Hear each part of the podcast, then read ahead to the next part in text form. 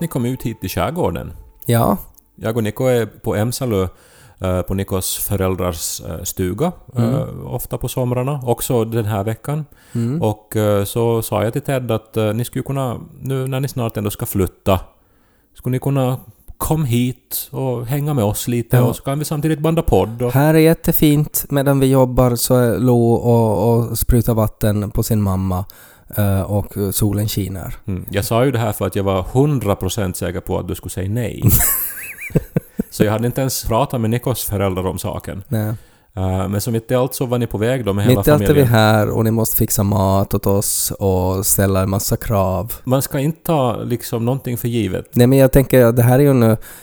Jag har ju lite funderat på det vi pratade om senast också, med att jag alltid tackar nej till inbjudningar. Så att jag tänker att men nu, nu ska jag försöka jobba med det här då, och försöka vara mer öppen till eh, inviter helt enkelt. Hade inte du en idé som lite... Alltså jag tänker, vet du, hur skulle livet se ut om man skulle säga ja till precis alla inbjudningar man får? Mm. Och du hade en sån här idé att vad skulle man bli för sorts människa om man skulle gå på alla erbjudanden som algoritmerna ger en på sociala medier? Mm. Alltså, när, för man får ju riktad reklam. Om man Ja. skulle som, köpa allt det som, som erbjuds åt en, Ja. vad skulle man bli för sorts människa? Och hur skulle algoritmen, alltså det skulle bli väldigt svettigt för algoritmen då. För nu är det sådär att alltså det här med de, här- de här elcyklarna var ju som bara ett test men nu har jag köpt tre.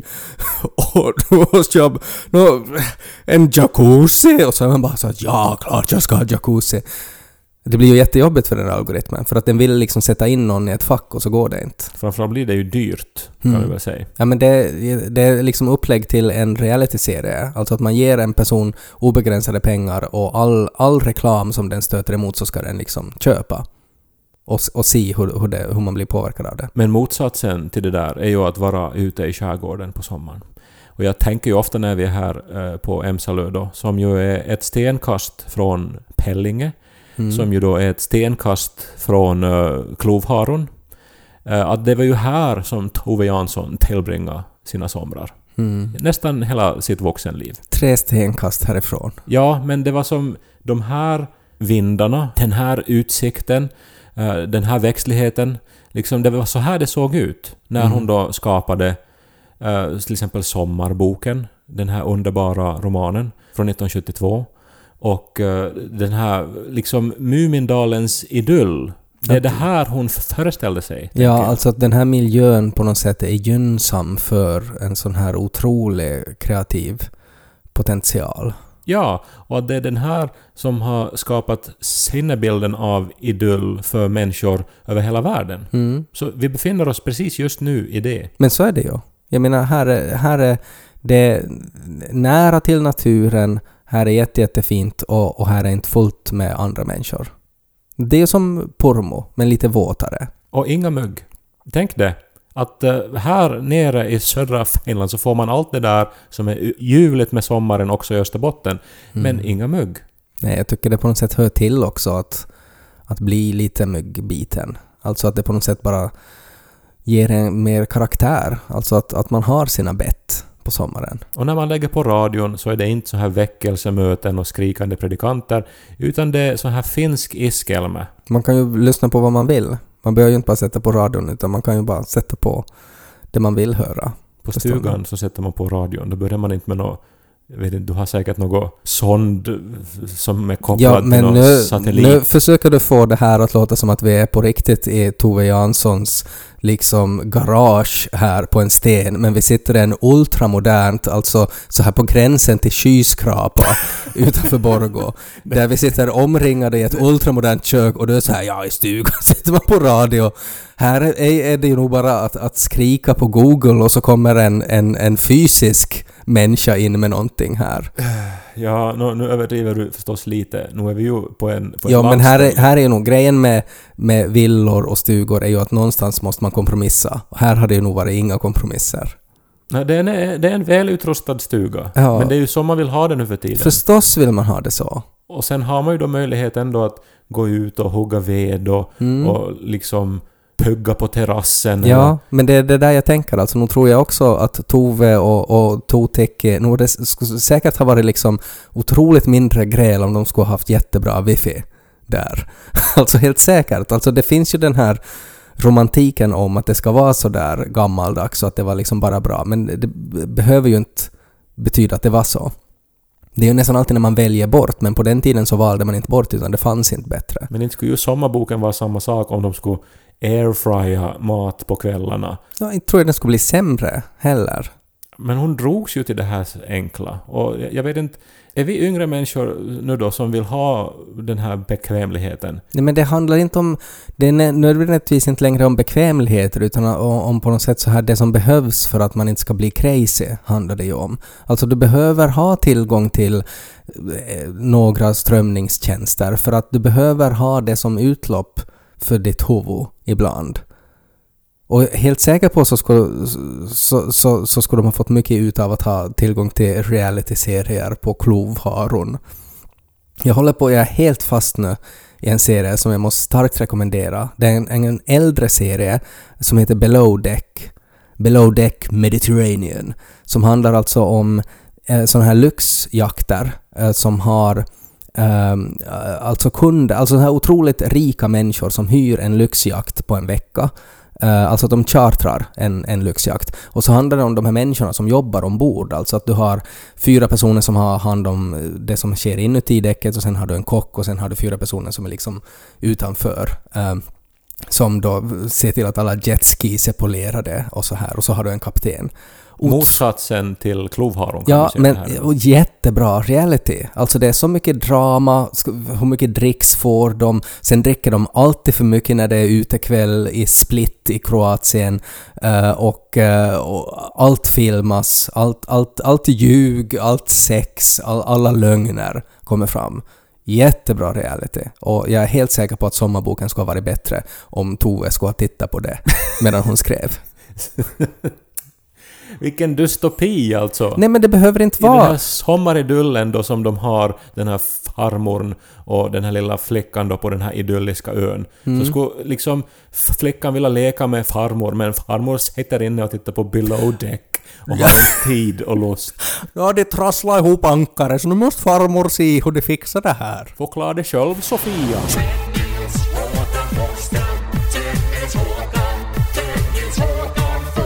Vet du varför man får skrynkliga fingrar när man simmar? Ja. Nå, berätta då. För du har fel.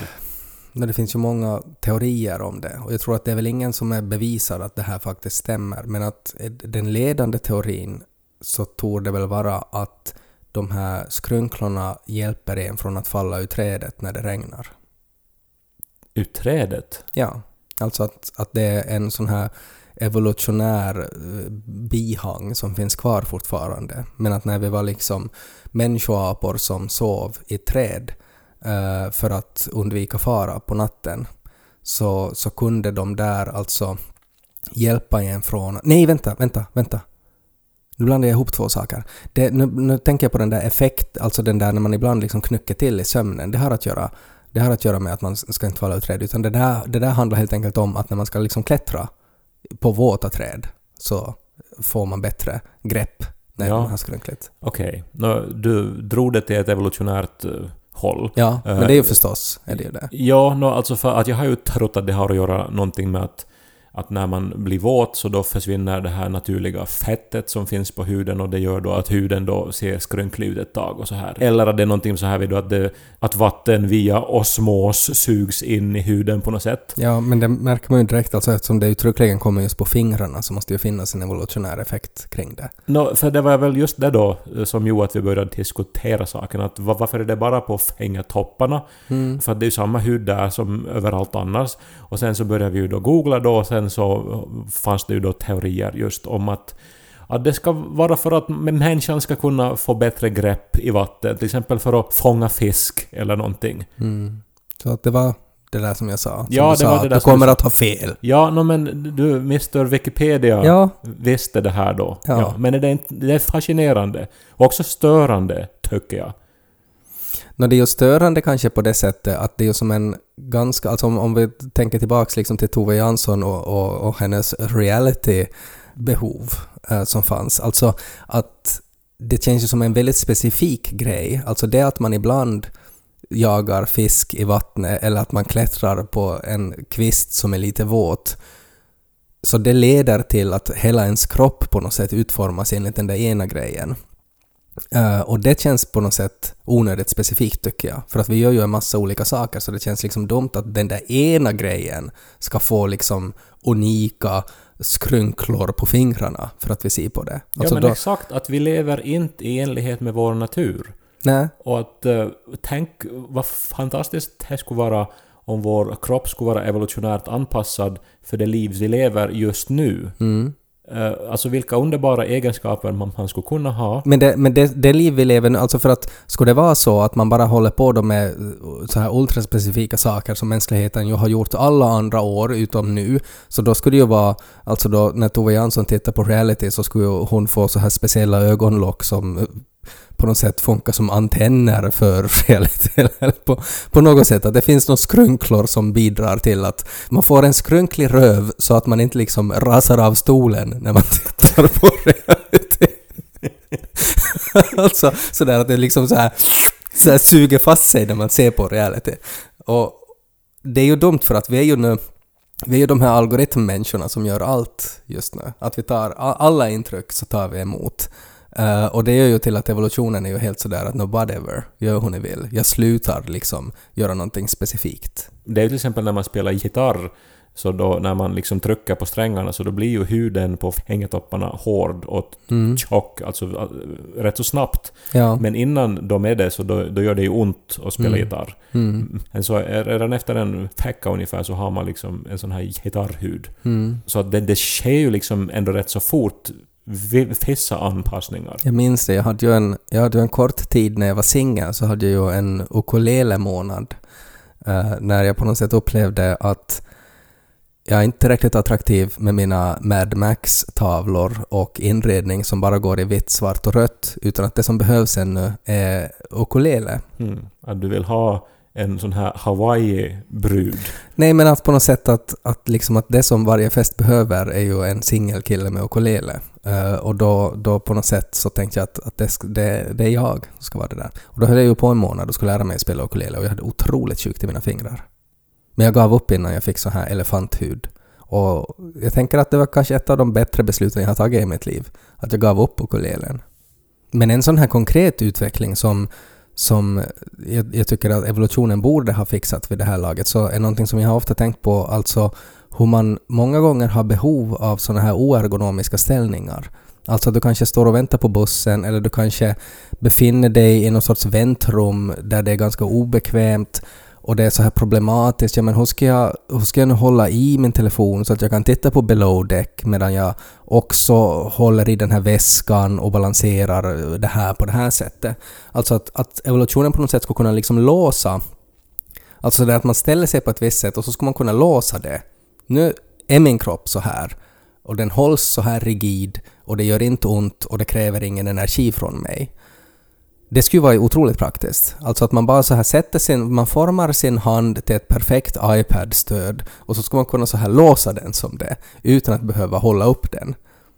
Det, är också, det, här är, det här är också problem när jag spelar min Steam Deck till exempel som är jättetung. Så att när jag ligger på rygg och spelar eh, så ibland är den liksom för tung för att hålla i och då, då skulle jag vilja låsa min, min, liksom, min arm så att den skulle liksom hållas. Ja, och, och jag tänker att på, på något sätt så har vi för dåligt tålamod också. Att, det, att vi gör mänskligheten en björntjänst genom att uppfinna teknologi och, och, och, och sånt. För att skulle vi inte göra det skulle det ju ändå finnas kvar det här behovet av till exempel kommunikation som sker via internet och sociala medier. Mm. Men skulle vi bara ha tillräckligt med tålamod så skulle vi ju kanske evolutionärt då utveckla en sorts telepatisk förmåga. Ja, men också om det bästa som vår kropp kan komma med är sådär att Hmm, jag har nu observerat under några hundratusen år att den som mänskligheten behöver är skrynkliga fingrar uh, hear me out! För att då skulle de falla mindre på vattnet. Och så har någon konstaterat att med det här satsar vi liksom all energi på istället då för att ha telepati till exempel. Alltså att det är ju, det är ju en jättedålig kommitté som har tagit det där beslutet. Alltså att det har varit då så här tio gamla gubbar som har aldrig varit sådär skrynkliga fingrar, kontra telepati. Och nu är det ju skrynkliga fingrar vi vill ha då. Tänk nu, vi har redan fingrar, de är släta. Alltså att det är ju fel beslut. Och det är ju det där kanske som jag, jag skulle vara orolig då till att kroppen skulle ta samma korkade beslut igen för någonting annat. Att istället för att fundera då så här att ja, att man kan låsa sina kroppsdelar som man redan har för att hålla upp dyr teknik, så skulle kroppen vara sådär hur skulle det då vara med en svans med ett så här Nokia 3210 telefonskal inbyggt i, så man bara klickar dit sin telefon.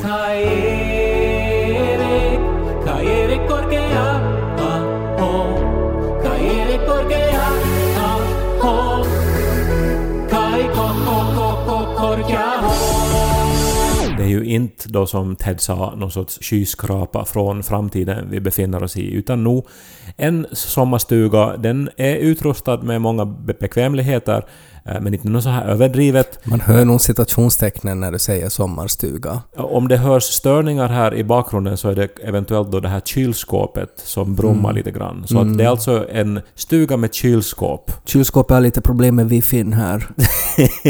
Nå, finns det ens kylskåp utan wifi nu för tiden? Ja, Kaj, det finns. Mm. Men det som jag ju verkligen uppskattar är ju inomhustoaletten. Mm. Och uh, apropå egenskaper som jag tror att om jag skulle få barn så, så skulle de sluta skita, tror jag. Alltså om, om, om mina egenskaper skulle få styra evolutionen så skulle det leda till att inom liksom några tusen år så skulle man inte skita längre. Jag För tänker- att innan här fanns inomhusvässar så hade vi ju då ett sånt här utomhusdass. Ja. Som ju hör ihop, alltså jag, Tove Jansson hade väl typ en klippavsats som så stod Tuulikki och höll i henne. Hon och så sket väl- hon rakt ut i stormen. Jag tror att hon hade en speciell klänning som hon satt på sig och så gick hon barfota ut på klipporna och hade kanske på sig Nej, hon hade bara den där klänningen och så får hon ut på klipporna och så bara tittade hon ut mot horisonten och så efter en liten stund så fick hon som en... en det, det liksom började existera en sorts krans, en, en blomkrans på hennes huvud och så var hon så här Nå, då var också det här gjort. Och så gick hon in och så hängde hon upp den där kransen någonstans och så hade liksom all avföring hade försvunnit från ja, henne. ja, just, nej men alltså hon lär ju ha haft någon sorts avsats där, har jag, har jag förstått. Jaha. Så, så de inte måste tömma något utedass heller, utan Mm. det, som, det, det skötte havet om. Ja, men så gjorde man ju på riddartiden också. Det, man byggde ju ut liksom, eh, man byggde liksom hela slottet snett så att man kunde ha som en vässa som var liksom bara hängde ut från en liksom avsats och så, så sket man ut i luften. Så att skiten bokstavligen rann neråt mot pöbeln och liksom Ja. de vanliga människorna då. Utan, man kanske, ofta så hade man ju då kanske som ett slott, alltså just då vid ett hav eller någonstans, så att det nog liksom, det föll ju inte liksom ut på torget, men nog säkert fanns det sådana slott också. Ja, men jag menar, det har inte att göra med att jag på något vis kräver porslin för min reve. Nej. Utan det har att göra med att jag alltid tyckt att utedass är obehagliga. Ja, men sen hade ju nog också, jag menar vi har ju bott tillsammans och, och du skitar ju alltså... Det är ju såna timmar alltså vi pratar om alltså. Alltså hur länge det tar och, och för mig är det ju fortfarande oklart liksom att är det liksom är det på något sätt uppladdningen som tar tid och sen sker det och sen är det liksom mission complete eller är det liksom på något sätt den här Alltså sådär att, att det sker ganska snabbt och sen är det på något sätt en sorts nedtrappning efteråt som tar tid. Ja, det finns ju två olika sorters människor och det är ju de som äh, njuter av allting som händer i livet, som tar med sig en god bok in på vässan för att inte slösa tiden. Och så finns det ju då psykopater som då liksom rusar in och, och liksom trycker ut ett lass och sen rusar ut. Ja, men för att det är på något sätt alltså, man har ju ändå kontroll över sin kropp. Alltså att det är på något sätt som att att man bara bestämmer sig klockan nio en morgon. Hej, jag kommer sen nu att gå på vässan och har ingen aning om. Vi, vi, vi, rensa min kalender, Nancy. För att jag vet inte hur länge jag blir här. och så går man dit och så kan det hända då att klockan 18.27 så Åhå! men nu, nu, nu kom det. Alltså det att man är totalt noll kontroll. inte finns det ju någon sån människa, utan att nu har du ju på känn alltså att är det någon vits att jag går på vässan nu eller inte? Och så, så bjud, hjälper man till med det man kan då, med sina muskler eller sin mentala styrka eller vad det nu sen är. Och sen vill man ju inte vara så länge kvar där efteråt. Nej, Jag godkänner att jag gärna tar god tid på mig på vässan. Mm. Det var det där jag tänkte på när du sa att, att om du får barn så skulle liksom de sluta skita. Alltså det är inte så det är evolutionärt liksom att det tar för lång tid. Alltså sådär att de skulle svälta ihjäl om de skulle liksom sitta så där länge på vässan som du sitter. Nej, men jag menar, jag skulle komma till det att när här då under många år inte fanns inomhusvässa utan ett utedass. Ja. Så alltid när vi var här, och vi har ju här ibland en vecka eller så, Mm. så då, då, då helt enkelt gick jag inte på vässa Nej. på en vecka. Ja. Och ändå så, jag menar min svärmor gör ju mat uh, åt oss ofta. Mm. Och eh, det är ju då stora mängder och det är morgon, middag och kväll. Ja. Och, eh, och ändå så kunde det gå alltså en vecka utan att jag då gick på utedasset. Ja. Och det är ju, det är ju svårt, är det ju. Alltså jag har ju också, jag menar jag har ju gått i Millin och, och jag har lite det här samma också att jag, jag, jag är inte som Tove Jansson att jag vill också ha moderna faciliteter och, och har då, när det var så här att men nu ska vi vara en vecka i skogen, så då var det så att okej, nej men då bokar jag in då nästa toalettbesök då om, om 20 dagar. Och det går ju, men att nu blir man ju inte en annan människa under den tiden. Och hälsosamt är det ju knappast Nej, det är det inte. Men ändå så är alternativet existerar inte. För, Nej. för det här... Alltså, det ju, vet du, alltså där finns säkert insekter och, och, och små djur och... Mm. Ja, jag och bara tänker på de här sengångarna. Alltså att det var ett problem. Jag minns inte om det var i Brasilien, men alltså att, att sengångare älskar äh, mänsklig avföring. Alltså det är deras favorit.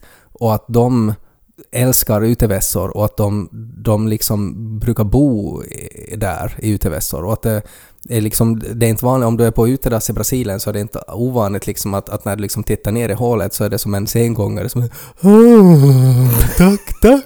Och så här jätteglad upp och ner där, täckt av skit. och, och det där är liksom eh, min mardröm kanske. Alltså en sengångar bajsmonster som ska röra sig så där långsamt och, och med en så här neutral min bara titta upp från en i utedasset. Um, ehm, det är skräck. Ja, det finns mycket skräck förknippat med utedass. Det är också det här att vad, vad händer om det på något vis välter i stormen eller någonting när man Mm. är där inne? Jag såg i Jackass-filmen så såg jag vad som hände när de gjorde det. Ja, precis Och, det. och det var inte, det var inte fint. Men så det uppskattar jag nu. Nu finns här inomhusvässa. Då kan Mm. man eh, njuta, då kan man gå in och eh, avboka allt annat för resten av eftermiddagen som du sa. Mm. Och, och sen alltså civiliserat då göra sig av med lite av det här matöverflödet som vi ändå har här. Men om vi återgår till den här evolutionen så är ju också det där intressant, alltså att varifrån kommer den evolutionen? Alltså att om man tänker att det är ju något av det mest evolutionära vi som människor gör är ju att vi äter och, och har avföring. Så den här preferensen till att man inte vill ha avföring liksom på det här sättet som Gud skapade oss, så det är också intressant. Alltså som, som att ett, ett djur som har liksom så, en delfin som har i hela sitt liv kackat i havet och så plötsligt så uppfinner någon annan delfin att hej hörru, nu kan vi göra det på det här sättet. Och så är det liksom bara det som det vill göra på. Det vill aldrig mer liksom göra det på det här liksom första sättet som man har gjort det på. Det är ju också jättekonstigt. Nej, men det är ju precis det. Vi är, vi är fjärmade från, från vår miljö. Och eh, vi utvecklas för snabbt. Kroppen hinner inte med. Hemligheten här är väl det som evolutionen håller på med, att hittills så har evolutionen varit väldigt så här täcker alla människor, men att vi rör oss nu mot mer så här individuella preferenser och individuella åsikter. Och det är väl helt fine att ha dem också. Att om man går igång på att, att använda en vanlig vässa, så då ska man ju göra det då. Att det är att man på något sätt måste så här att det finns regler när man på sommarstugan ska man göra på ett visst sätt och man ska vara som Tove Jansson och sådär. Så det behöver man ju inte vara heller. Ett praktiskare system borde det, alltså något sånt så här balsystem, vet du, prydliga paket som... som Jag som tror du en- menar så här, alltså en bal på slottet. Nej, jag, jag tänker på traktor, alltså på balar, höbalar tänker jag på. Du har väl sett när... Att man lyfts upp i luften och så på något sätt tas avföringen ur en och så är det någon maskin som roterar plast runt den Nej där. men briketter. Alltså, det är ju, när man stöter på avföring ute i skogen av Mm. tjur också så är det ju ganska så här diskreta, snygga paket. Mm. Medan människan ju, eh, alltså det, det är ju obeskrivligt det, det man, det är som en tungspridare, människan. Det där är ju igen en sån här evolutionär grej. Alltså wombat-kacka vet du ju. Det, det har varit många gånger diskussioner om wombat-kacka. I vår podd. Säkert också i vår podd, men det känns som att nästan i alla miljöer jag befinner mig i så är det någon som tar fram den anekdoten, alltså om wombatkaka. Men jag tar den nu då eftersom det finns någon som kanske inte har hört den, men att den är då fyrkantig. Alltså då den är kvadratisk, wombatkackan. För att den som bestämmer över wombatens evolution har någon gång upplevt att det är ett stort problem det här att rund kacka rullar ju bort, satan. Här hålls, här rullar bort! Här måste ju hållas kvar. Här måste ju vara som en kub. En kub hålls på ställe. Men så Och de sen har- använder sin avföring till någonting Ja, som... jag tror att det var någon sån grej att, att det är liksom deras så här GPS eller något. Att man är så här, har jag varit här? Men här är ju min kubform och skit, just det till jag lämnade. och, och därför är det då viktigt. Men att, att det, det har då lett till att de på något sätt har fyrkantiga rövhål eller vad det då är som så här Play-Doh klämmer ut en, en kub. Fun factory. ja, exakt. Och det är ju otroligt dumt det. Alltså hur mycket viktigare saker Wombatens så här evolutionära liv skulle kunna berikas med annat än just det där. Men att någon har då bestämt att när det viktigaste för er är att kackan inte får rulla iväg. Därför ska den vara fyrkantig. Å andra sidan så finns det ju någonting skönt i det där också att man inte måste bestämma det själv. Alltså för att det finns så många beslut man måste ta i livet och så många saker du måste ha koll på. Alltså vill jag bo här? Vill jag jobba med det där? Vill jag att, att, mitt barn ska börja rida på hästar och sådär? Och som har liksom så många beslut så ibland skulle det bara vara skönt att man går på vässan en dag och så klämmer man ut då en dodekaedron och så är det på något sätt att okej, av någon anledning nu så gynnas mitt liv av att min avföring är format så här. Bra så! Det är säkert något jag har missat. Eller någonting som blir väldigt tydligt om x antal år. Och det, det skulle ju också vara liksom bra. Att det, skulle vara, att det går lite snabbare och så, så blir man så här, okej, nej men vad bra, jag vet, det här gynnar mig. Jag vet inte på vilket sätt, men det gör det. Bra så. Tänker bara på den här tombaten, alltså de, de, här, de här mellanformerna. Alltså när det var på väg att bli fyrkantigt men tarmen var ännu inte riktigt anpassad. Mm. Alltså det, det, det handlar ju om hundratusen år av liksom svåra smärtor för det här stackars djuret. Svåra smärtor men att också vombater som är liksom totalt vilsna och är bara sådär att ja, jag har ingen aning om vart jag ska få ja. Så är det då någon som hade då perfekta kuber som visste precis Följ mig, följ min kacka, jag leder oss bort från vulkanen. Och så fick han då ha otroligt mycket sex för att det var så otroligt sexigt med de där fyrkantiga kuberna. Så att hans barn då också började skita ut så här perfekta kackakuber. För så funkar evolutionen. Oj. Ja, men som sagt, eh, nu, nu kommer det ju inte att bli så då. Mina barn, om jag får barn, så kommer ju inte att... Hur hamnade vi här? Alltså var det på något sätt Tove Janssons skrynkliga fingrar som ledde oss till den här diskussionen? När hon gick till en klippavsats och så höll Totik i henne och så lät hon havet få sitt. Det är som ett jättekonstigt sommarprat den här podden.